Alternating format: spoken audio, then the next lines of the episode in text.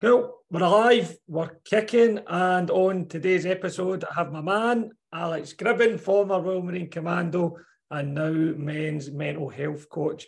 Thanks very much for coming on, mate. How you doing?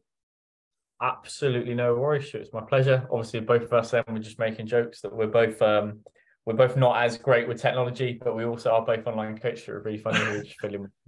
I, I, I tell you what, you, I am I am really fucking good, mate. Do you mind if I swear? I, it's one of them things, and it all boot next to it. You crack on the podcast. I, I imagine probably probably used to your swear, but yeah, but yeah, mate. I, I, am actually, to be honest with you, and I was saying to someone the other day, in probably one of the best places I've been in a very long time. Um, we'll kind of come on to that in a minute, I suppose, in terms of like reasons why. But you know, I went through therapy very recently, and that that's been really, really, really, really good. Um, but generally, mate, yeah, yeah, really good, really good. How about you, man? How are you, just in general? We're sort of catching up. I'm brilliant, mate. Obviously, we've just got over that that tech difficulty, but yeah, as I've been doing these podcasts, mate, I've been doing them in a podcast studio. So when it comes to doing them on Zoom, this is my very first one. So happy days. We'll, so, we'll definitely try and get to the show at some point. That'd be really cool. so where I like to start with the podcast, mate, the live and kicking podcast with each guest is I like to take it away back to the very start of their journey, where you grew up and how it all started for you, mate. Nice man. So I, have done this a few times in different podcasts, and I'll try and give some of the key points because it's quite a long story, obviously, like 28 odd years of my life. But I mean, the first time I ever remember like any form of like really stuff that was going on in the gym or anything in in, in general sort of like areas was like when I was very very young, probably like 13, 14. You know, I was quite into rugby prior to that, up to those years, and you know enjoyed that sort of like um competitive element and the more robust element. Was never really into like football or anything, and um yeah, then kind of I, I stumbled across the gym because one of my mates actually um, had a membership and he was sort of prepping for the RAF um, you know, some good jokes there, I'm sure, Stu. But like, um, yeah, he was prepping for the RAF as a, as a, as a gunner and um, sort of introduced me to the idea of that. And then Witney Leisure Centre is um, where I sort of first ever went and picked up any form of dumbbells or anything. And and that kind of kicked me off in in terms of like the physical challenge. And I think when I look back now, like one of the biggest reasons for me, and I actually remember saying this is like I'm quite I'm, I'm really heavy dyslexic a really heavily dyslexic like lad. Um you know I, I still am now. I, pro- I will always be like it's you know just something that's inherent.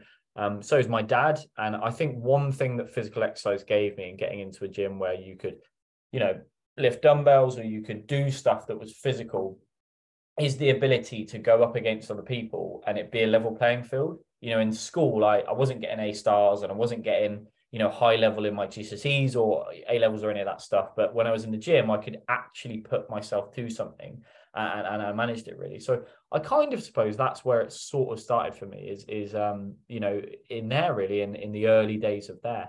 Um, yeah, shall I shall I just keep going, or do you want me to? Sort of I was going to ask you there, mate. You've you've mentioned about your dyslexia. Did that ever hold you back when you were younger? I think when I was a lot younger, definitely, mate. Like, um, so when I first was in sort of primary school, I used to get taken out of school quite a lot. Um, you know, in secondary school, I had like extra tuition sessions, so I'd go and, you know, like sit in a classroom with someone else. And you know, when you're a kid, anything that's different is automatically going to get some form of bullying, you know, associated with it. Um, I wouldn't necessarily say I was, you know, really incredibly bullied because, as I say, like when I first started going to the gym at like 13, I was quite a big, like, you know, like teenager, um, it just didn't happen. Um, because because it would you know you, are like oh it probably wouldn't probably, probably wouldn't annoy him so just punch anyway um yeah I suppose yeah yeah. I think for me like the way it would hold me back is like I just kind of I, I, I really suffered with low self-confidence and I really suffered with like constantly being told like you know it wasn't necessarily properly spoken out but people sort of saying stuff like or you know maybe not try that you know or maybe that's not for you or or I don't know if you don't get the academics that you need then maybe that won't be the progression. You know and especially when you can see other people who are getting A stars or they're getting you know their A levels are going to sixth form and then they're going off to university or they're doing all these other things you know very often it, it, people look at this whole situation as like oh you know I probably wouldn't aim too high. Um so I would say it held me back in terms of that initially I thought it was going to be something that I really struggle with, and you know, it's going to be a, a you know pain in the ass. Um, I, I wore big John Yellen glass, John John Yell, yeah, John Lennon yellow glasses as well. Yeah. So I, I, definitely look like a little, you know, I don't know what you'd call it really, but um, yeah. So I'd say it sort of held me back in terms of self confidence, definitely as a younger child, and that kind of inspired, like, you know, I'm sure we're going to touch upon this in a minute in terms of the roots of wanting to take the challenge of joining the Royal Marines. Um, yeah. because it kind of for me was a bit of a way of being like, and we've talked about this, you know, with your, with your journey, Stu. I know it's massive in terms of when you joined the military. Um, it was a bit of a fuck you to a few people in terms of like, you know, you're going to say that I can't do anything in my life, and it's like, well, watch this. Um, yeah, that kind of, I suppose, that transitions onto that part really. But um, go on, go on, mate, go on. Uh, and how did that process start for you then, mate? Joining the Marines? Is there anybody in your family who was military orientated? Why did you choose the Marines over the Army, the RAF, or the Navy? It's a funny one, and it is it is quite a good one, and I'm sure you'll definitely appreciate this, and you'll you'll relate to this scenario. So, um, I basically went down to, in fact, right. I've talked about this quite openly on a couple of podcasts, so I can talk about it quite openly now. But like, I've been arrested like three or four times in my life uh, for various different reasons. Basically, like you've mentioned already, I was quite wound up as a child, and you know, I, I was quite aggressive in certain ways. And basically, in short, me, it ended up me uh, having quite a heavy argument with my parents, smashing quite a lot of the house up, being arrested, taken out of the police car, and sat in a prison cell for you know 24 hours to calm down a bit, basically. And I think the reality of the situation when I first left secondary school is I, my mum and dad really, you know, when I look back at it now, couldn't handle it. Not necessarily couldn't handle. They weren't I wasn't in the right position. You know, I was a, I was a handful of a child. You know, realistically, to be sat around and you know frustrated and angry and, and just not really sure where my life was going. And in the end, they sort of made. I wouldn't say they made the decision. They gave me the opportunity. It wasn't they made the decision. You know, it was a choice. I did have a choice of um, sending me to a military prep college, which is basically because I looked at going to the army. You know, like everyone does, don't you? When you first go and want to join the military, you kind of don't really know what it's about. You're like, oh, I'll join this one, I'll join that one so I didn't really know. I looked into a Witney College and it wasn't that great. Like the um the guy that we spoke to initially was just a bit pompous.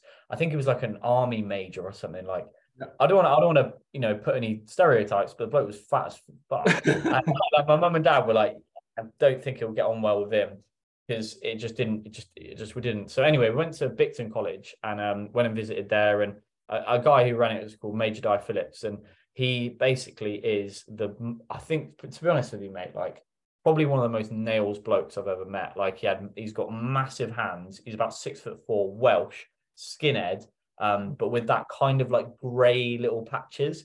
Um, and generally, mate, you look at him and think, fucking hell. Anyway, he he sort of was the guy around the course. And um, obviously for two years I was then kind of mentored or, you know, um I, I so you board, so you live there. Um, and it, it's you know you live out of home and, and was sort of you know I wouldn't say brought up by him but kind of went through that process of you know you know from 17 to 19 being introduced to him and um, yeah that was kind of what started the process really well I say started that's what fundamentally nailed it in because he kind of saw something in me that maybe no one else had he was like right you've got this big ball of energy you've got this lad who's quite big he's not thick he's just not exactly the most intelligent academic person alive um, but I, am sure if you can apply it to something, it's going to work. So for two years, you know, you did room inspections, you did map reading, you did orientation, you did, um, you know, you went down and did. It used to be PRMC, and there used to be a thing that was called Look at Life. I don't know if you remember that. I can remember Look at Life. Yeah. Yeah, and we you, you'd go down. We did like four or five Look at Life, so they were trying to prep you to you know want to join and the big thing that he wanted is obviously anyone who came and was relatively fit, he was trying to get them to join the Marines, just because of course he was. Like, you know, it, it's, it's his bag, in it? So um, I kind of initially was like, oh, maybe I'll join the army as a PTI. And then he was like, look, I think you've got, you know, the ability to go and do this. I think it makes sense to at least give it a try. Um, went down and did my um, what do you call it, psychometric tests. Um, I actually failed the first one, mate. Um, just because, like as I say, academics have never been my strong point.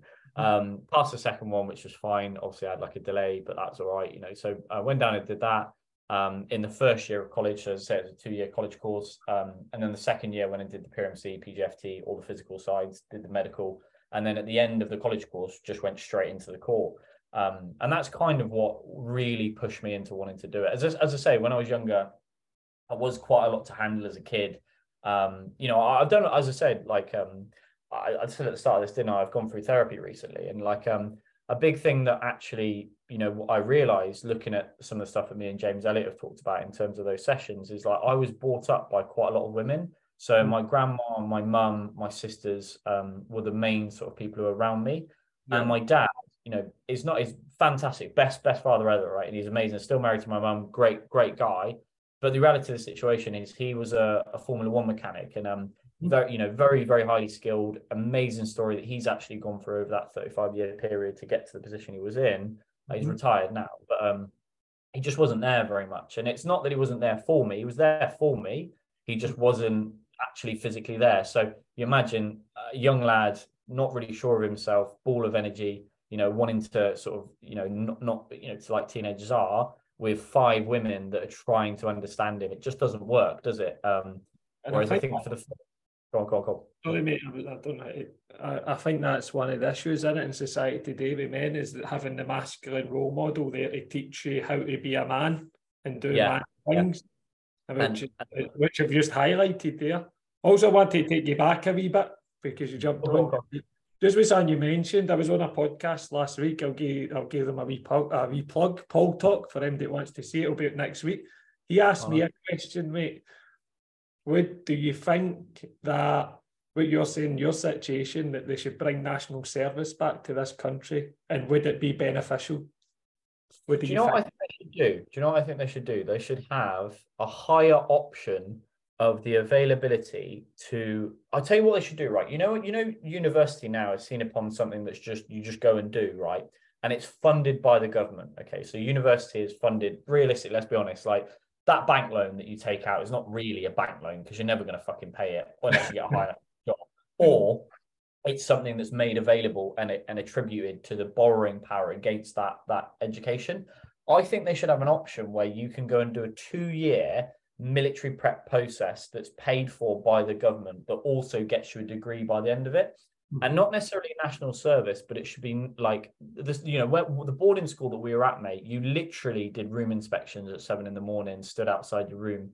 Um, you, you marched everywhere, like it was like being in the corps a little bit, really. And I think, like you said, mate, like what that did straight away, mate. I remember the first conversation I had with Dai was like so no bullshit at all, like the most like you know, I remember being like, they were like, oh, he's a bit worried about this, a bit worried about that. And he was like, yeah, that ain't fucking happening here. and you're like, oh, okay, like, okay, like this is, this is how this is going to, you know, go down. And like, I mean, not to be too blunt about it, but the bloke like had been to Northern Ireland, he'd been to a lot of places. You know, he, he's not someone who's going to be shy of, you know, telling it how it is. Because the reality is, you know, you've seen dead people, that's how it works, doesn't it?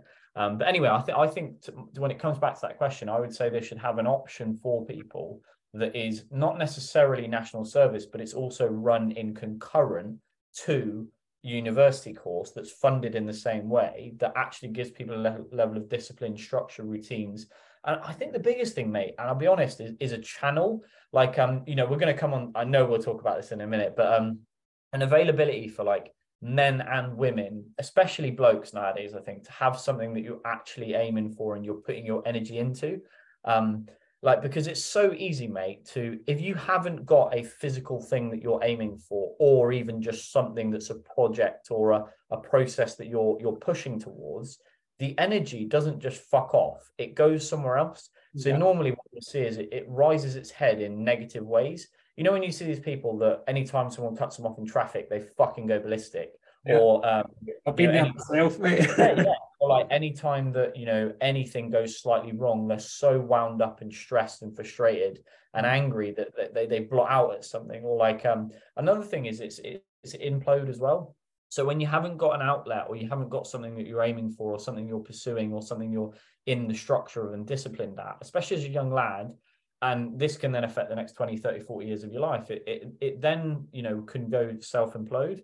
And, you know, my, what I mean by that is that if you haven't got the energy that's going into something positive, it could go into something like smoking, taking drugs. You know, we, we I know your story definitely, Stu, you've opened up about that, you know, in, with our guys. And it's really easy for that to happen, isn't it? And I think that what the military does itself is give you purpose, structure, routine, and an outlet really aggressively, really quickly.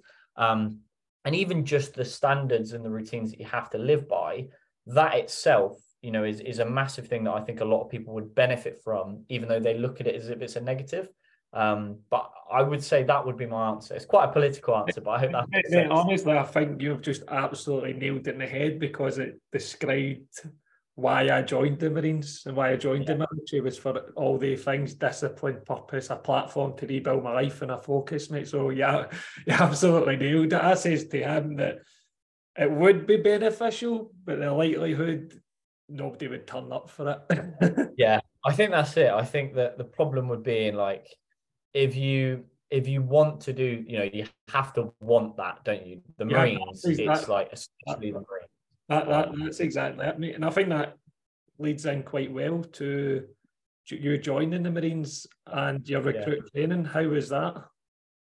Oh mate, it was fucking horrible. Like for me, I I I like when, I turned when, up. When did you join, mate? Did you? Join? I joined 2014, um, September 2014. Uh, I can't remember the exact date off the top of my head. I think around the 14th or something off the top of my head. Mm-hmm. Um, so literally now it would have been. Well, so I was in for five years. So pretty much when you work it out. So 2014 to 2015, 15, 16, 16, 17, 17 to 18, 18 to 19, and then left.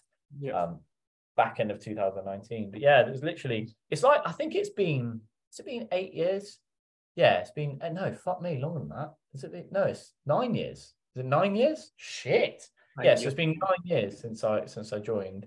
Um, that's crazy, mate, actually. I've got lads that I know that are still in and they're coming to their 10 year mark or whatever, and then they're getting a half pension. So I think, fucking hell.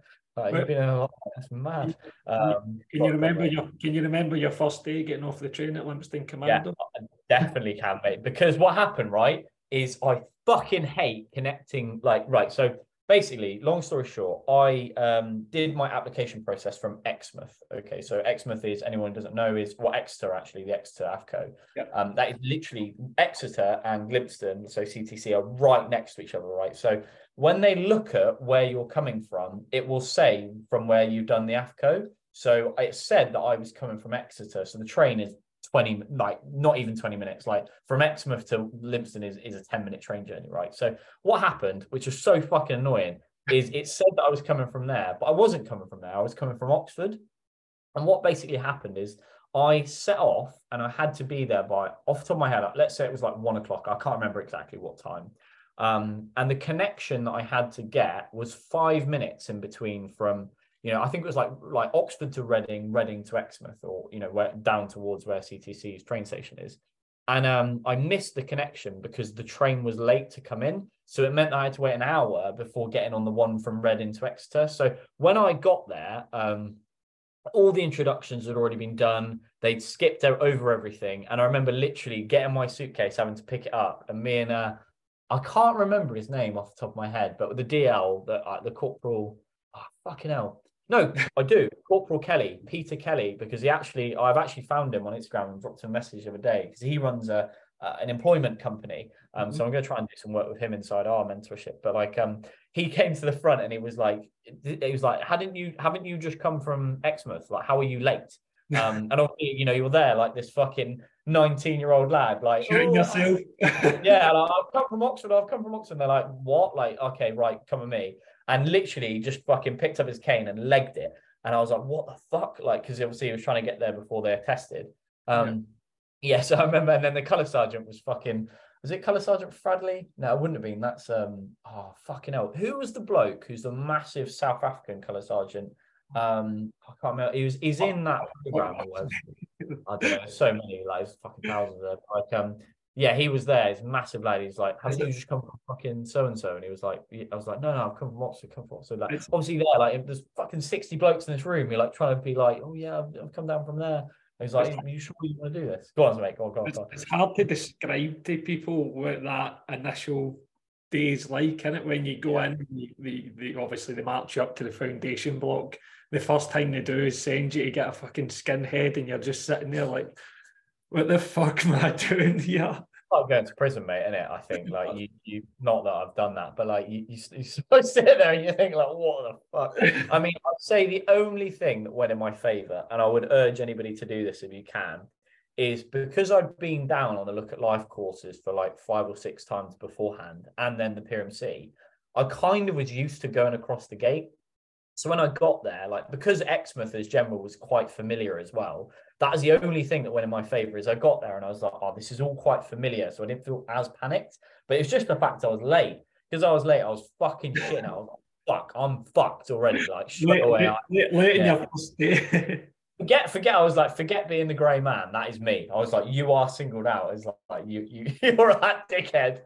Um, yeah, you, man. You, you will laugh. You will laugh at this. So go when, on. When obviously got to the foundation, but you know, you do that first night in the field down in the bottom, mm. the bottom field where you're busy. Yeah. They gave my Bergen mate a rifle, and I was like, "What the fuck's this?" honestly, this is so naive of me. When I joined the Marines, mate, obviously oh, you're, yeah, you're, the, you're, you're, the complete opposite for me. You'd done all the build up and you knew it was. I didn't even know you were going to be a soldier, mate. Like you got to sleep in the fucking street. Like, I, I was like, I was like, what the fuck? Guess I thought it was all fitness stuff. you get there and they're like, yeah, I, I, was, I was massively wet behind deals, so I was. And how did that training go for you, mate? And where oh, was your mate. First, where was your first draft? Yeah. It is grim, man. I think so. Like training for me, I, I, as I said, I went in with the mindset of like, oh, I'm, I've prepped for this. I'm really fit. Nothing will prep you. Nothing will. Like, there's absolutely. I, I don't care who you are, what you've done prior. Like you'll you'll you'll you'll have examples of this, mate. Definitely, like CrossFit athletes going down and and after a couple of weeks, they're like, yeah, I fuck this. Mm-hmm. Um, so like yeah, it was shit. And I'll be honest, I'm going to be really honest about this. Like, when it comes to being a recruit, I wasn't a good recruit. Like, I was pretty shit. I just made a lot of mistakes. Um, I think that's the reality of it, really. Like, I made a lot of mistakes and like I, I got through, you know, I got through, but I would say that I would be consistently the bloke who was just getting through. Um, you know, and, and actually sometimes that's a good thing because if you're consistently struggling with something, when it gets harder and you're still struggling the same as you were before, you're just used to that idea um, if that makes sense. So I got injured at week 20, uh, tore my hip flexor, went down to Hunter Company, spent seven months in Hunter, so that was interesting. It's bullshit. Um, then from there, went down into back into a troop and then passed out from there. So yeah, it was all right. And then what was your motivation? What was your motivation for a training, mate? I, th- I think for me, mate, when when when the you know yourself when you're going through training, it's fuck some days or weeks are just fucking absolute torture and you have to de- de- what was your motivation to get you through the days and, and weeks I, th- I think you'll relate to this mate like um i didn't know what else i was going to do like i genuinely didn't know what else i was going to do. Like i literally like yeah exactly me and you are exactly the same on this. Like i was like if you don't pass this like not to yeah. be too horrible i wasn't going to fucking top myself but i think like I, I didn't know what else. Like you know when you're like like you said mate i was seven basically 16 when i first initially was sent away from home you know and the idea of like having spent two three years basically to prep for that process um to then go and like i i mean i, I literally haven't lived with my parents since the age of 16 years old like and i've never gone back. And like i i genuinely i genuinely didn't know what to do if i didn't pass out. I i almost like convinced myself the idea that there was absolutely nothing else for me if i didn't get across that finish line. And like I think I think that was one big driving factor is the, the thought process of like you cannot actually go home. You know, like like it was like and my mum and dad, like they they jokingly said it, but I think it kind of reiterated in my head. They were like, if you don't pass out, don't fucking come back. Like and and and like not, you know, they weren't serious, but like the reality is it's like it helps, doesn't it? It helps when people say that. And there was a, a kind of idea of like burning the bridges. I think another thing, mate, and the reality is is like a lot of people did say that you would I wouldn't do it. Um, and I think consistently my whole life, mate, like um, I'm currently prepping for an Ironman. Um, and, and in September, so I've got like a basically my granddad's really well, my granddad was really Welsh. Um, he recently sort of passed away of cancer, and like um, you know, a big thing for me has always been I've always wanted to do things to prove people wrong. Whereas I think a big thing that I want to now sort of move into in my life is proving myself right. So instead of doing things that are proving others wrong, like I said, that was one big motivating factor I think to pass out the Marines is like one, I couldn't fucking go home, and two, it was like you know all the school teachers or all the people that in that period of me being dyslexic have said like you know you're probably not going to make much of yourself. It's kind of a big fuck you to them. But then now I, I really am trying to move away from that because it's actually quite shit energy to work with. Um, it's just it's just not great. Like I want to move into more of like the self-fulfilling prophecy and actually look at like doing things because I enjoy for myself. Um, I would say that was my motivating factor, mate. I think that was one of the biggest things that like I really just to get across that line, and you'll know yourself, Stu, and anyone who's done it, like you you have to go to places sometimes that like, especially when it's like fucking four in the morning, you're carrying like hundred pounds or whatever, and it's fucking baby heads everywhere, and you're falling over every two minutes, and so, someone's fucking shouting at you, or like you know something's going wrong, and you're trying to read, or like you're like what the fuck. I think as well, mate. Like, do, do you find it, Stu? Like, how you've been out longer than me, or similar sort of time, ain't you? Like a while now. 2018, I left, so I did. Yeah. A similar sort of like time, but like um, like a year. Do you find it like now? All of my career is a bit of a blur. Like, and it, like you say, five to, that's a bit weird to think that five years is a bit of a blur, but it it kind of seems like a bit of a fucking dream, really. Do you know what I mean? Um, like that. Yeah. I was in for eight years now. I look back and I'm going, fucking hell, that went so quickly. Yeah, I think yeah. you mentioned you mentioned like when your stories can the way everything's panned out here, mate, it's like listening to myself. But I think if you asked I, I think if you asked every guy, every recruit in the Marines, the question asked you, they would probably all say the same, mate. They all had the same driver behind the motivation that well, they, would, do. But, but they wouldn't know what else to do. Do you know what I mean? And it's yeah. a it's a and what you also you were saying, obviously that negative energy, which is a very is you is a very powerful energy in it. To mm. use that negative energy, because that's what I used as well, mate. I, load, I, I used a lot of negative energy from my past to fucking get me through that training. But it's good that you're obviously moving away from that, mate, to go to understand I don't need to fucking prove anything to anybody anymore. I've done my Marines. I've now you're, you're a confidence coach, which we're going to talk about, and you're helping loads of men. Aye, it's it's it's first class, mate. And what was the steps when you passed it, mate? Did you do any tours or did you see anything? Uh, so, I, I, full disclosure, like I've never, I've never fucking brassed anyone up. I've never done any conflicts. I'll always, you know, obviously you don't want to be a fucking Walter Mitty about shit like that. But like, um, I had a very interesting career. So like, um, I won't go into the boring sides because basically I got arrested uh, six months after passing out. Was accused of something that was completely not right. CCTV evidence of what they were saying wasn't right. Um, spent seven months going through the court case process. I've talked about this really openly um, on like other podcasts and stuff recently, just because it's nice to actually be honest about some of this stuff. And like mm-hmm. basically that then put like a bit of a backdrop on my career. Um, but the first, I tell you what, the first two years of my career were quite great in terms of even though I was going through that, I went to Norway straight away. At the time, I was thinking, "Fucking hell, I do not want to be here." Um, fucking hell! Yeah, Got yeah. To the training, like, Norway. Literally, passed out, passed out. Two weeks later, was like, I hadn't done any mountain training, hadn't done any anything. And the CSM at the time was like, Yeah, you're with X Ray Company. Yeah, well, obviously we're four five, we're a mountain leading troop. You'll be going out to Norway in a week. I was like, Right. And they were like, Yeah, go down to stores, pick up, boom, boom, boom, boom, boom. I was like, What the fuck? I was like, Oh, surely I won't go because I, I, have no clue what I'm doing here. He was like, No, you'll be going. Of course you will. You just you you, you just he was like he was like his, his reason was like you just passed out. Like, what do you need to know? And I was like, uh, oh fuck. Um, a so question yeah, I asked you: Did you join a yeah. trip? Did you do a joining one in Norway? No, so I I had Norway four months when I did that. Basically, mate, um, you all know yourself. Scotland is a bit of a fucking cowboy place, right? So basically, ten people got arrested before I joined um, for joining runs and like I think loads of shit that happened. Someone grassed a load of people up. So, like my joining run, to be honest, was quite tame. I just drank like a couple of dirty pints and fucking. You're, you're, you're, you're lucky. yeah, I know. I think like genuinely, like I, I looking looking back here, I was like, yeah, fair play. Like loads of lads got arrested at four five. So then what happened is that like they were like, yeah, we're not going to risk having loads of other shit happen again, like especially just after that. Um, so yeah, just just literally, I had like I had like whatever, just literally like they they, they call it like I can't remember what they call it. It's like a shed. Um, oh, it's not like it's like the company bar. That's what they call it, don't they? So the, obviously we went down to the company bar, stood in a stall, told a shit story, and drank like a load of shitty pints, and then fucking. So just just for the, just for the listeners, I joining running the Royal Marines is like your initiation to join. Yeah. Your, yeah.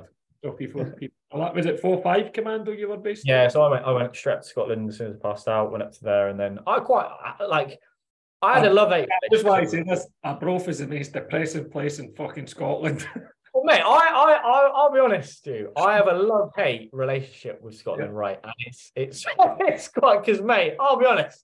When I look back at it, I had a fucking well good time. Like two years. do, you honest, like, do you honestly, mate, I, I, you think, right? You think I've come from like this fucking stringent, like discipline structure in college, not really being, you know, paying to be there, not getting paid then you go into, you know, you go into fucking um, training and you're obviously spending fucking a year and a half, almost two years, trying to focus on just passing out. So it's very like discipline.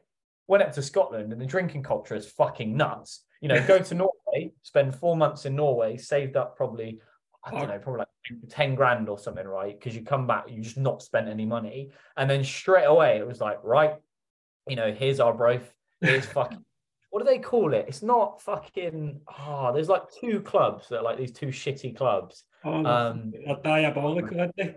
yeah, I mean, ah, fucking. I hope Becca or my mum aren't listening to this. They, I will never listen to this podcast. I hope, but mate, I just, I just went through birds like mad. I just, I just, you know, I spent like fucking so long that I just not had the opportunity to.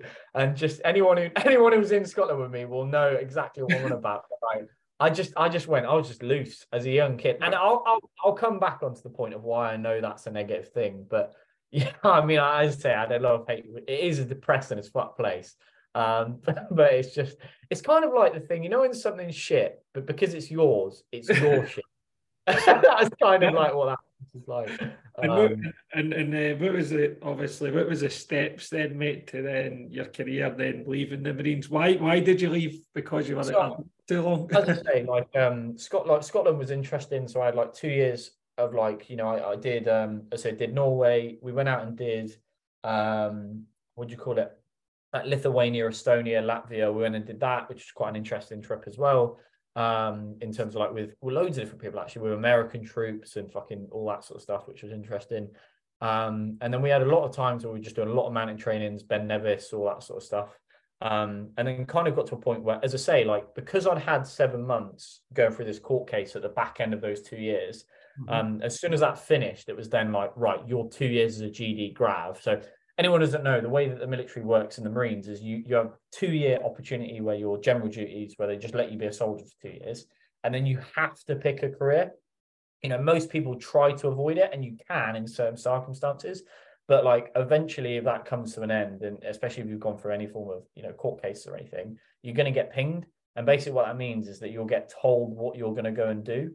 Um, so I got pinged for drives. You know, it wouldn't have been my first choice. It wouldn't have been any choice or whatever. But like, um, I also didn't really know what I wanted to do in my career. I just knew I wanted to pass out. So that was a big mistake. And again, we'll come back to that in terms of lack of purpose. But yeah, like kind of, you know, as I say, mulled around Scotland for a bit, then got pinged and went drives. And then I actually went down and, and, and was on uh, Albion. So um like like down at uh, Drake, mm-hmm. um, down in Portsmouth.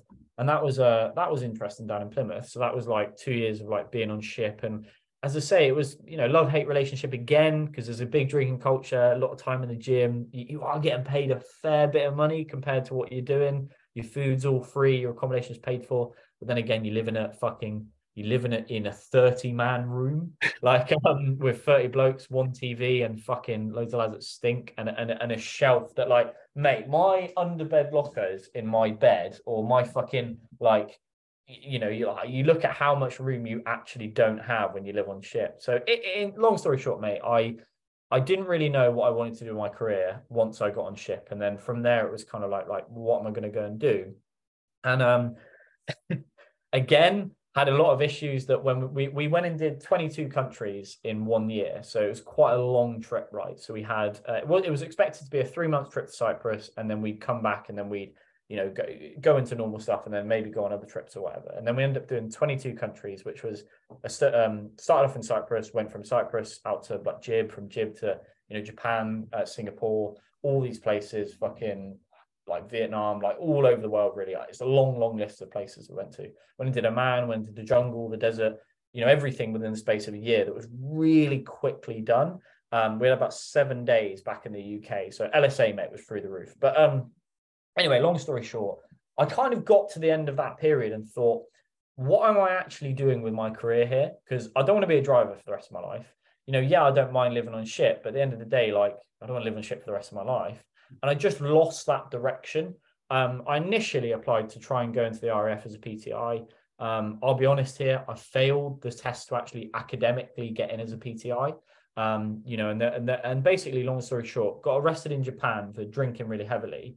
Um, I say arrested. We just got into a bit of trouble. I won't go into you know too much of the details because I think there's probably stuff that's still ongoing from that. To be totally honest, nothing to do with me, to do yeah. with other people that were like mortars lads and you know just a bit mad. But anyway, long story short, they then because of that, my SJAR that year, then they said like, look, we don't want to recommend you to go into the RAF because we don't know currently what's going on with this. Um, and like I was just quite troubled at, at, that point. I didn't really know what I wanted to do. So long story short, I kind of was like, look, I'll just leave. You know, I've done my five years, done my minimum service plus a year, whatever. I'll leave and then I'll work out from there what I want to do. And it, it's a bit scary when you first initially decide, like, look, this is the end of my career. You're a bit like, like you say, like most lads who've joined the military, especially the Marines, don't really know what else they were going to do.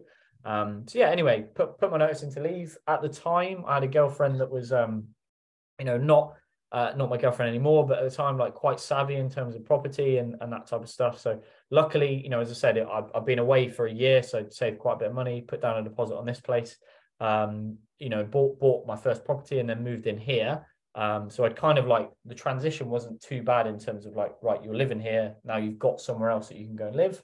Um, and then from there, I started working. At, they used to call it um is it a DW or whatever you call it? They used to be called DW. The gym, um, the DW. Yeah, yeah. But it's it's all closed down now. Obviously, it's now Everlast. Um, the company got bought out when it was lockdown. But I started working in a DW mate that is probably 20 minutes from my house, like is in where we live.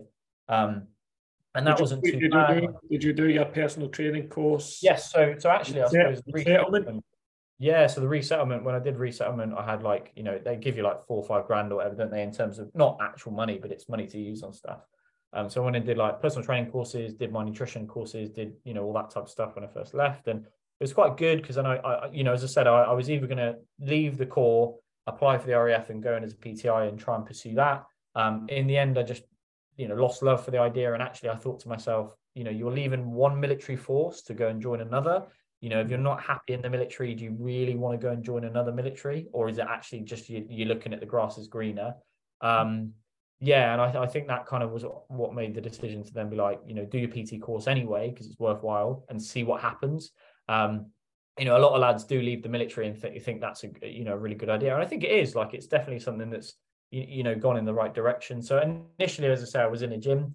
Um, then we had obviously the pandemic, and we had all that madness and a lot of fucking stress that you. and that, um, and, and that's, you. And this is where obviously our paths crossed, mate. So obviously yes. the, both, the both of us were Marines, but our paths actually crossed when we were personal trainers, believe it or not, and a, a, men, in our mentorship program. So just speak a wee bit about that, mate, about becoming a yeah. personal trainer and how you felt round about that time in the pandemic, yeah. your steps to getting in that program. I won't like talk about numbers and stuff, but like I was when I first was in the gym, like I was oh, fuck it, let, you know what? Let's just be honest. Right, so I was in the gym. Uh, yeah, go on, we'll go for it, Stu. So I basically built that business when I was a personal trainer up to about five thousand pounds a month. Um, I was running, you know, like classes that were paid for that were, were just mine. Um, mm-hmm. On top of that, I had like 35, 40 odd clients, and I was doing quite well in that gym. You know, I wasn't, I wasn't doing too badly. I didn't mind the people I worked for. They weren't, you know, as great, especially when the pandemic happened. But at the time, it, it, it, was okay. You know, it wasn't too bad. Pandemic happened, closed that down, stripped away that business completely. You know, you've built this business over half a year, seven months, yeah. um, and suddenly you've got fucking nothing, and you're like, shit, what do I do now? Um, I really, really scrabbled about to know what to do. You know, everyone wants to build an online coaching process, but no one really, unless you actually understand what you're doing, mm-hmm. understands the steps to actually not just deliver a good service, but also actually get clients online results. Um, so at the time, mate, I basically delivered all my PT sessions as much as I could over Zoom. I did what I could. You know, I did anything in terms of literally just to make that business keep going. Um, I didn't pay myself for literally the entire pandemic. Like, didn't pay myself a penny. Oh. I just lived dirt um, just to make that happen. Really froze my mortgage, you know, did anything I could possibly to keep that business alive. Yeah. At that point, then built enough uh, enough of a fund, basically, then to be in a position to um, invest in Phil, which is obviously one of our joint mentors that we both had. Um, yeah. Joint Authority Network, you know, went into that process, and I was just ready to work. Um, it's obviously a little bit terrifying that mentorship, isn't it? And like, you know, I've, I've been, I'm now part of other mentorships and actually some of the success coaches in one of those. And yeah. I think there's different approaches to what you can do really. But anyway, long story short, um, then started to build an online business and, and, and started to actually like utilize, you know, the, the actual understanding of how to run that business properly um, with with obviously the guidance of those. And alongside that, then also went and joined Dan Hancock's course, which you know I know you you were part of as well, which has been fantastic in terms of the mental health side. Um, and then that transition very heavily more into me really realizing what I actually want to do. I think personal training is fantastic. It's a great thing for people to go and do, and I'm not slating it at all. However, I would say that very often the clientele that we deal with it's not necessarily they need someone to count their reps and fucking tell them what to do. They need somebody to actually utilize all the other areas of their life. You know, if you're sleeping like shit, it doesn't matter how many fucking burpees you do, you're not going to make yourself feel any better. If you eat shit all the time and you're not actually understanding what to do, if you have no support network, you have no clear direction or planning or routines or organizational structure, you can do as many hard work as you want. It's not going to fucking solve the issue. All it's going to do is cause you more long term issues, to be totally honest. Um, so I think for me, that was what really opened my eyes into what results I could actually get with guys. Um, and that kind of the, the steps that we all go through when you first sort of, you know, like a little baby walk, learning to walk is then sort of brought us, I suppose, to here really. Um, there's a few more points I suppose I probably should go into. and, and, and, why why did you choose just guys, mate? What was your thought process behind? which, which, I, which your coaching group's called the Warriors, isn't it? Yeah, so the Warriors, the Warriors mentorship is now what we run. Um, so there's a few sort of like side points to it, but the main like flagship program we run is the Warriors mentorship. Um, and the whole point of it now is to really solidly focus on all areas. So body, you know, in terms of like the physical ability, setting guys the challenges, what they want to do. Um, we've actually got a coach, specifically my partner Becca, so she's a personal trainer and coach as well. Does all the program writing, does all the delivery of that, and that's their coach that they deal with. Um, and then when it comes to the education side, you know, we've got full education portal, similar to yourself, sure, you know, we run the similar systems and we've got like tons of coaches that have delivered, you know, you're in there as well, like really awesome stories, um, mm-hmm. you know, really good education in terms of like physical, mentally, emotionally, therapists, everything we want to run, as well as like live education calls. Um, you know, like last night we had a really good one, mate, which was from a financial advisor talking about um, how to get a better rate on your mortgage, because obviously that's a massive thing a lot of lads are dealing with um, increasing your credit score and those sort of fundamental processes, as well as obviously like our meetups. And I know you you run the ones where you do the ice baths, which are fucking brilliant. yeah. Um, but yeah, like yeah, they're, they're epic. And like the main focus for me is to help every single one of guys massively improve their body, mentally, you know, emotionally, like all of those sides improve, but also then their career and their life development. And I think for me that that can't necessarily be done by one 15 pound, you know, fucking PT session it's the whole compass of everything we do. I think the main focus for me, mate, the reason why it's men is when I was a young guy, very lost, very insecure, very underconfident, not really sure what he wanted to do. And like the steps that I've kind of gone through from the mentoring from Dai Phillips, from the mentoring from my own mentors and the coaches that I work with now, from you know guys that I've looked up to, from you know times when I've done like you said prepping for the you know commando course, going and passing that physical event, um, you know, done ultra marathon since then, deadlifted 200 kilos, now in the process of my own Ironman, have all come from other support networks that have helped me. And I then help the other guys that then want to go on their own journey and sort of re impart that knowledge. Um, and I think the reason why men is because, particularly, I am a bloke and I can't necessarily relate to men, uh, so, so female problems as much. And I also and this is this is something someone asked me the other day. I can't relate to transgenders people's problems as well. Mm-hmm. And I'm not saying I wouldn't take a transgender person on, but what I'm saying is that if I can't relate to their problems, that means that I can't actually give them advice about how to solve them. You know, and actually that's doing them a disjustice. And for me personally, anyway, I only want to coach people who are men with low self-confidence because that was me. Um, and that's my personal, you know, reason why I suppose it is there. And I'm not saying that then men can't coach women. You know, they can. Um, but there's certain things that I felt like I, I, I just personally couldn't, if that yeah. makes any sense. Um, so yeah, I suppose that's kind of why that's the focus. If that, uh, that's that well, no, that's spot on, mate, and it, it leads quite well into why do you think men are struggling so much today with mental health and all the issues that we see? Obviously, you're highly in amongst it with what you do. And it's something yeah. I spoke to over my last three podcasts because it's been all men and the yeah. issues they had in the past just want to see what your take is on it. I think a ton of things. So clarity being one of the biggest ones. I think currently in the situation that we're going on with the whole planet, right, is men aren't really sure what they can and can't do. And what I mean by that is like, I'm not ever going to tell blokes to go and fucking fight and scrap and drink a ton of beers because that's just stupid, right? But you still need to be a bloke, right? And what I mean by that is like masculine traits and masculine energy is, is not, it's not a fucking negative. It is just a thing. Like, you know, you know, going and fucking picking up an axe and chopping down trees and being a lumberjack and fucking climbing and, and running and doing these things, like they are things that intrinsically are built, literally built into your subconscious from prehistoric times. Like as a bloke, you would be the person who goes and fucking kills the saber-toothed tiger, that brings it back, that skins the, you know, this stuff. You just would be that bloke. You know, mm-hmm. it's inherently built into you. So when society then turns around and goes, no, Stu, you can't do that, you lose all fucking clarity of what you can and can't do.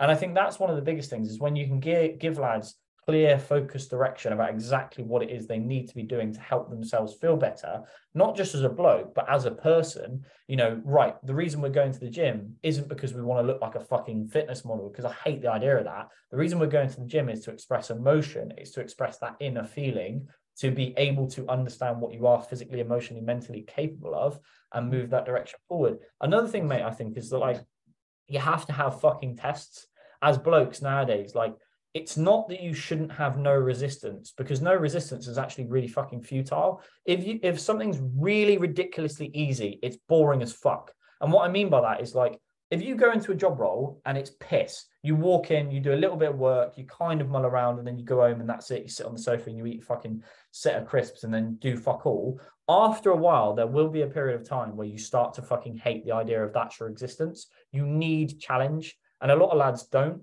that's the biggest problem is they're scared to put themselves out there for challenges so i'm quite direct with this and like um a lot of people have said this to me but i'll get on sales calls lads or I'll, with guys or i'll get on processes with guys or i'll get on catch up calls or any of this stuff or application calls or whatever right and sometimes i'll just say book that now because we'll start to prep for it and we'll get you ready by then that might be the first Tough Mudder. That might be the first mental event. That might be the first fucking job role promotion. You know, things that they need to go for need to be challenged. And I think that's one of the biggest things that actually stop guys mentally wanting to improve because there is, you know, you, you don't really know what you're allowed to and aren't allowed to do because you, you're told that as a bloke you can't. You're also then not really challenged. So you're bored as fuck right? And you're sat there thinking, is this all I've got to live for? And the other side of that, mate, is also lack of understanding like the amount of guys I speak to, Stu, and you probably have this as well, that drink a coffee at nine o'clock at night and they're not sure why they can they're not fucking sleep properly. Or that they drink a coffee at nine o'clock at night, wake up the next day absolutely foggy as hell, fucked out their mind, not really sure what to do. Then they drink a coffee in the morning, then they're dehydrated to fuck, they eat like shit, they never train, they have all this stress going on, and physically, mentally, emotionally aren't where they want to be. And then that goes on for another year, another year, another year, another year, another year. And before you know it, five years down the line, they feel fucking absolute crap and they don't want to be here anymore. But the reality is, is because they don't really understand why that's going on. Having worked now with, like you say, hundreds of blokes, I would say those are the three key things that in current 2023 society and what I feel are the biggest things that are causing these statistics to be so high. You don't know what as a bloke you can and can't do and the expressions that you want to put out, you're not sure where to channel that. So that's one big thing.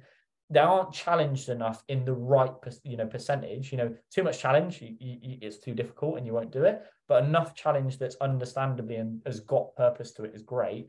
And the other side of that as well is not really understanding what you know what you need to change to actually improve. Um, I think that would be as a summary for what currently is causing these problems makes sense. But I think I think that makes sense. Does that make sense? It makes total sense, mate. And I think you went really into detail there. And something I asked on the podcast that was just on, mate, about things like you've probably heard of it, the Red Pill movement, who are teaching guys about women are bad and gender yeah. roles and, and just go with your putt. What do you think of that, mate? What's your take on that movement? So one thing that's always going to happen, right, is you will always want people to seek out a purpose or a process or something, right? So intrinsically as men, we're tribal, right? We want to be around a group of people that have a common goal. Now, the issue is marketers and salesmen are very, very good at pushing those buttons to be able to then get you into that tribe. You know, uh, I, I can say this and I don't think you'll take offense to this, but like um, football hooligans or groups of people who are in um, a tribal environment as blokes, right, will very often do something that they think is negative because the tribe are doing it. And I think that what happens when it comes to like red or blue pill processes is that they market this process as a challenge for guys to be able to do, right? I think some of it, 30% of the idea is good, 70% of it's bollocks. I think when you're coming up with this sort of terrorist almost process of like, let's go against women and fuck this and fuck all, you know, that, it's like, well, no, that's no benefit to anybody, is it, mate? Like, you know, and, it, and it, it shouldn't have to be like that. Like, you're and also the problem being is a lot of these guys their definite their definition of what is a bloke is a lad who's fucking shredded or a guy who's driving a fucking Bugatti. And the reality of it is like, well, a Bugatti, mate, is absolutely no way in shape or form the credit to who you are as a bloke. It's the bloke who built the Bugatti I want to meet. I don't want to fucking meet you. Um, so the reality of it is, like, I would say for me, 30% of the ideology does make sense. Uh, but the problem being is that that 30% is what needs to be the 100% of the idea. The other 70% is complete bullshit and actually just a big marketing ploy to get more men to join it. Um, and I mean, mate, like, I'll be really real with you here. This is something I've talked about with my therapist. The military itself is a bit of a red and blue pill process. And what I mean by that is like, you know, for guys who are lo- lacking purpose, lacking structure, lacking understanding of where they want their life to go, it's very easy to join the military and have that clear direction. And it's good because it puts you on a path, but sometimes that can also be a negative because then if that is the only thing that you've got, that then falls, you know, as an external thing that's push, pursuing you instead of the internal.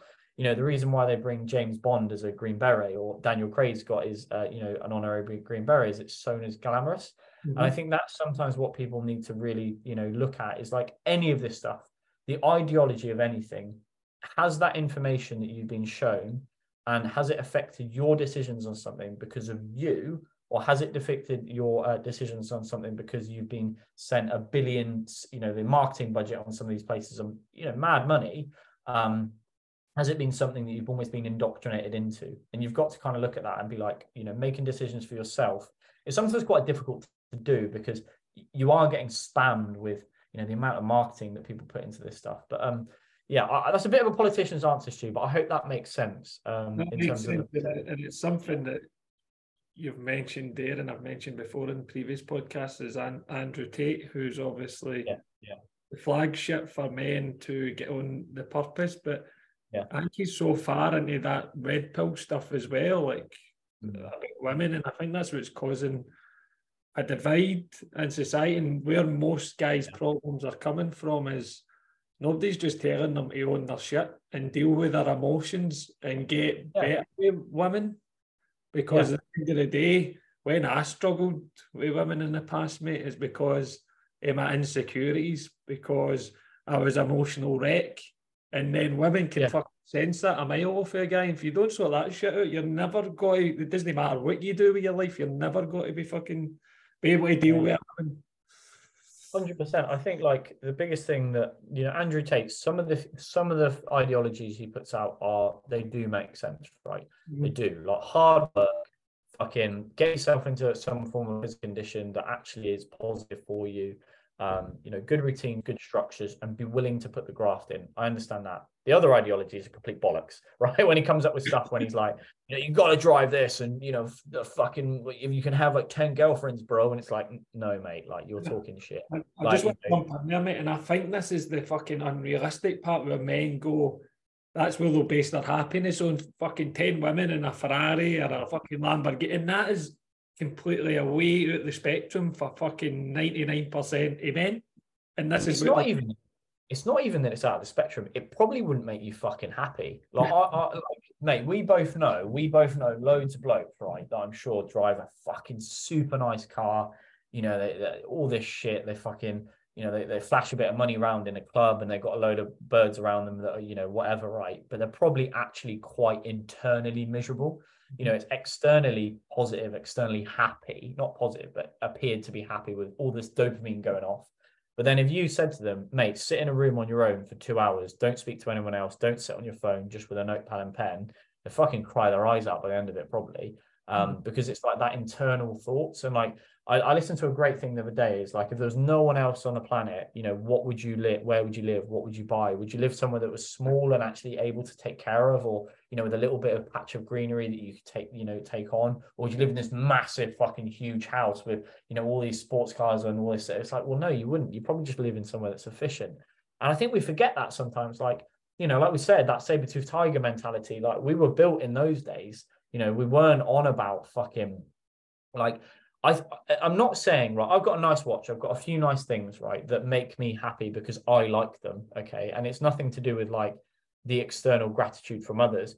I think if you base, you can buy whatever you want. If you're a car guy and you fucking love cars, go buy a really nice car. You know, if, if you're that guy who like loves that stuff and you get genuine enjoyment from it, great. But if you're people that base your happiness on when you get this thing, you'll be happy you're going to be sorely disappointed because the reality of that situation, and we both know this, I'm sure. I thought that passing out of the Marines would solve 99.9% of my problems. hey, fucking yeah. You're like fucking made me. Yeah, honestly, it sounds like as if I'm having a conversation with myself, mate. And it fucking didn't, Stu, did it? no, it didn't. Like you're like, yeah, get a green lid, mate. That's it. That'll make me the happiest person in the world. You know, I fucking. I relate. Oh yeah, that that milestone that I hit, and then I relate to that. I relate to that hundred percent, mate.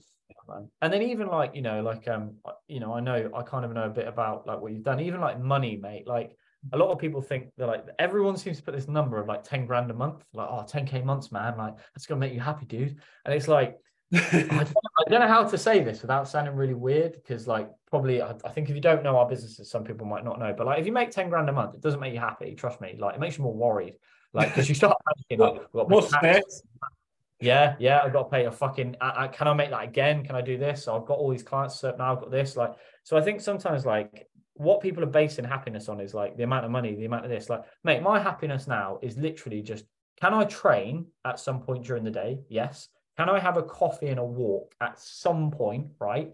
And can I see Becca? Perfect. Alongside that, a few other things. Can I spend time with my mum and dad at least once a week, which the moment's been quite good?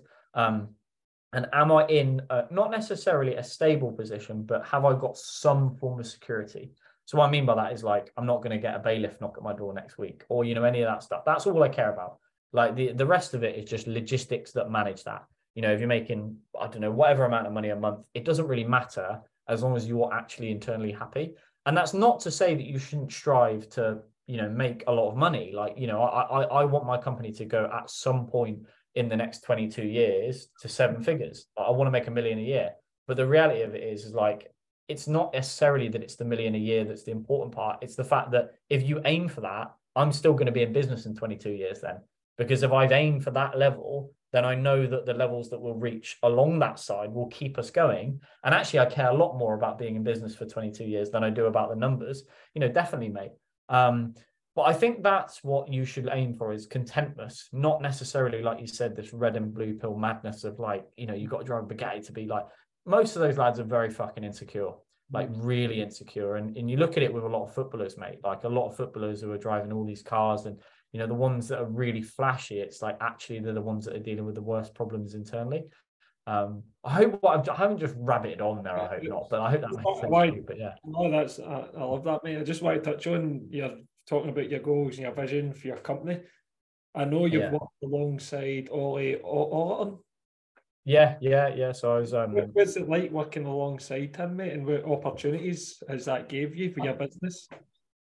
I think one thing I've always wanted to do, mate, and like um, you know, it's very much like how we've approached each other, and like a lot of the other guys in other mentorships I've been part of is like networking for me is one of the most important things. Like you have to be completely every every opportunity, put your ego to one side. Like every opportunity, no matter how good you think you are, no matter how many followers you got, like no matter how what you are. If someone messages you that's got 200 followers, someone messages you got 400,000 followers, half a million, you know, 10 million. Like always take the same things with the opportunity of like what you can do for them and like one big thing for me has always been about that, like, you know, try to network as much as you can. Like joint ventures in business, especially in the military, are very much always things that you want to do. You know, someone runs the store, someone runs the um the, the main assault, someone runs this, someone does all their parts.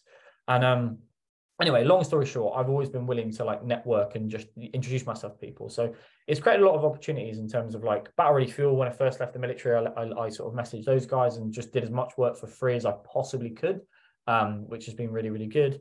Um, and then yeah, I got the opportunity. So I've gone on like five or six of the breakpoint events now. I think there's probably more that we'll, we'll bring on for the rest of the year, or any opportunities I get to go on those are really good, really.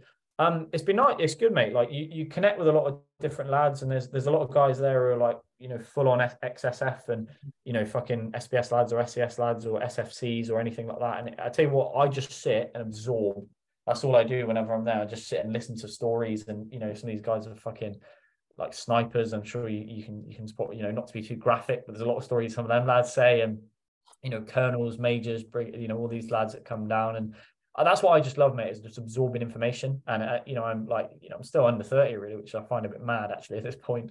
But I feel like I'm about 45, but like, um, you know, I think that's what the greatest thing is just absorbing information from other lads and listening to some of the stories. And like, you know, Ollie's gone through a lot of different times and struggles in his own business. And, you know, he's, he's, he's talked about it on podcasts and, you know, there's lots of stuff that he's done that really push, push him forward. And uh, that's been really good. I'll tell you another thing. So now I, I work as, um, you know, one of the concierges in terms of for as a client success coach basically inside Ollie Carson's business. And you know what that man's been able to do. There's so many Ollies, mate. It's mad, isn't it? Oh. Um, what that man's do is done really awesome. You know, in terms of working with fit pros and and and helping them sort of supercharge their businesses. And I, I attribute a lot of my success in business to that, to be honest, um, which has been really good. And I think just the ability to absorb information from others that have done interesting things is always something that you should pursue you know whether that's like absorbing other people's content absorbing others you know, if they've got interesting stories. You know, now that I'm in um, the process of prepping for an Ironman, I'm watching every other fucker who's got information about Ironmans, you know, out there. Like Joe Skipper, someone I'm really into at the minute, um, who won Ironman Wales last year. And, you know, I think that's something you should always want to do. Like, if you want to be like somebody, consume as much their content, get around proximity to them as much as you possibly can um, yeah, I'd say that's a big thing, really. Uh, definitely be. A, I hope that makes any sense. I hope that was a good answer. It makes total sense, and I, I, relate to that as well. It was one of my reasons for joining, uh, joining, starting this podcast, mate, was networking with people, and yeah. it's got me right outside my comfort zone with obviously direct messaging people who I don't know, asking them if they would be coming up for on it. So. I, I, I massively relate to that, mate. We we networking. I think for anyone out there, connect with as many people, like-minded people as you can. And the yeah. people I work with every day, mate, is just general pop who want to lose weight, get fit, get confident. If you win that that that statement you've worked with them myself is, is join things like gyms and boot camps and network with like-minded because it opens doors, mate. How many doors does things open for you when you network with people? I think like communities as well. Like I've got loads of guys that like connect with each other outside of our groups, and I know you, your clients do the same. And like it just enables you to like if you want to be like somebody, you know, you're trying to get out of your own shoes. So if you're currently in in bad routines, bad structures, you're not eating properly, you are that person. Like that's who you are. Whereas, like, and normally the reason for that, a big thing is you don't have any other way of thinking around you. Whereas when you can get around other people, whether that's on Zoom, whether that's in WhatsApps, whether that's in in-person meetups, you know, your ice dips, the Pen y Fan stuff we do, like any of that stuff, like getting around these blokes, you know, the conversations you have, the kind of like mind that you then start to build is like a big thing a lot of your guys will say probably is that I see someone else doing something, so I know that I can do it myself as well because my situations are the same. Um, it changes it changes your headspace really. Like who you're around who you connect with what you consume is what you eventually become. Um, so i think that's definitely definitely a really good piece of advice SG. like if you want to change who you are connect with other people that you want to be like. Um, you know it definitely definitely is a good point.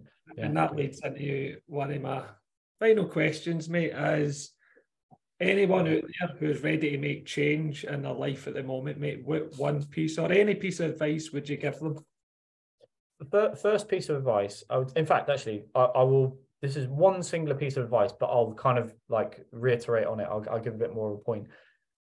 Give yourself 12 months and write down exactly at the end of that 12 months who and what you want to be. And what I mean by that is like really go into detail, like really go into detail. And it has to be something that, you know, I'll talk quite candidly here as if it's just talking to blokes make it something that makes you fucking cock hard. And what I mean by that, right, and that's quite aggressive, but what I mean by that is make it something you actually give a shit about. So, you know, make it the, exactly where do you want your body to be? Like whether that's physically, whether that's the way that you look, whether that's what you're capable of doing, right? When it comes to your mind, like really could look at what you want to perform from a mental standpoint, what you want to push yourself, where you want to have gone with that. When it comes to like your career development, like how much money would you make? What strings would you have? How much revenue streams would you have from different income levels? What would you have built? How would you get in your promotion ladder? Like really write down in 12 months what's going to happen with that point, right? And reverse engineer the process of how you're going to get there who do you need to connect with? Who do you need to pay and hire to actually help you make sure you're going to make that happen? What information do you need to gather to make sure that that is going to be actually something that happens, not just a fucking dream? On top of that, like, you know, what what support networks do you need? What accountability do you need? Like, what processes do you need to go in that? And today, action that now. Because like, like I, I posted a video, I've, I've pinned it some of my thing. 12 months from now, you, you I guarantee you will be 12 months older and statistically pretty much more likely two to three percent closer to your death. Like that's pretty much likely. When you look at like most people, 80 years is what you've got, right? 80 years on this planet. Now, the big thing about each individual year is each individual year massively leads into the next one. So the, the reason why I say 12 months is because in 12 months, you have enough time to then put the next 10 years on a massive trajectory. So if you get a job promotion, you lose a certain amount of weight, you aggressively implement certain things that we teach our guys or no, you teach your guys, over the next 10 years, you will start to build upon that even more. Like, and I think that's one of the biggest things that lads don't really think about is like you massively misunderestimate what you could start to achieve in a year, which will massively at the next 10 years. You know, you don't just run an Ironman because you've run your first 5K last week. You know, you, you will have done multiple other runs before that has ever happened. So, best piece of advice I would give is write down where you want to be in a year and reverse engineer what you need to do, who you need to hire, what information you need to gather, what processes you need to put in place to actually make that happen. Because the first year will then change the next 20, 30, 40 years of your life. Uh, and, and a big thing, and I'm quite blunt about this, and I'm sure you'll agree with me because we've both been in the military. Like, um, I think when you realize you are going to fucking die, like that is absolutely no choice. You are gonna die. You've got no choice in this. A lot of things start to become a lot more fucking streamlined to happen, but also a lot of things also don't matter as much um, because the reality is is like when you realize that fact you're going to fucking take action to do certain things um, so i'd say like kind of that's a bit of a few pieces of advice but the first one definitely is like work out where you're going and just fucking go you know it's yeah. exciting when you think about it really um, absolutely. Yeah, no, it makes total sense and it's absolutely golden advice for any of the listeners so just to finish up mate where can my viewers, my listeners find you on social media, etc.? So a couple of places. The easiest one is Instagram, as normal for most people at the moment. So it's Alex Gribben Mentoring. Um, but I also have a Facebook group and a Facebook page. So Facebook page is Alex Gribben Mentoring as well. Um, if you just put into Facebook Alex Gribben, um, I'm on there. I actually have, and I'm, I'm, sure I hope you don't mind me plugging this a little bit, Stu. Um, but I actually have a free confidence Kickstarter group, which has got like a ton of trainings, actually a couple of trainings from Ollie Ollerton in there. Um, if any of you listeners want it, just drop me a message on Instagram or Facebook, and I'll literally just buy you it across for free. Um, it's what we call the Kickstarter to then potentially prepare you to join the, the mentorship. Um, but obviously, like you know, I'm sure yourself as well, Stu. Like even if you just want to have a chat, I'm not gonna just force you to pay me money. That's not how this works. we both know that. Um, yeah, mate, mate, I just want to say thanks to you. Like, this has been really good. This has actually been my first podcast of the year. I've been a bit slack on them this year, so um, it's been awesome. And it's I always get so much from these because you know listening to your stories or just generally getting stuff out is always really great. So thanks so much, mate. It's been awesome. Oh, really, honestly, mate, I really appreciate you coming on the podcast today. Thanks very much, and hopefully we can do another one very soon, mate. Cheers, my man. Cheers, dude. Oh.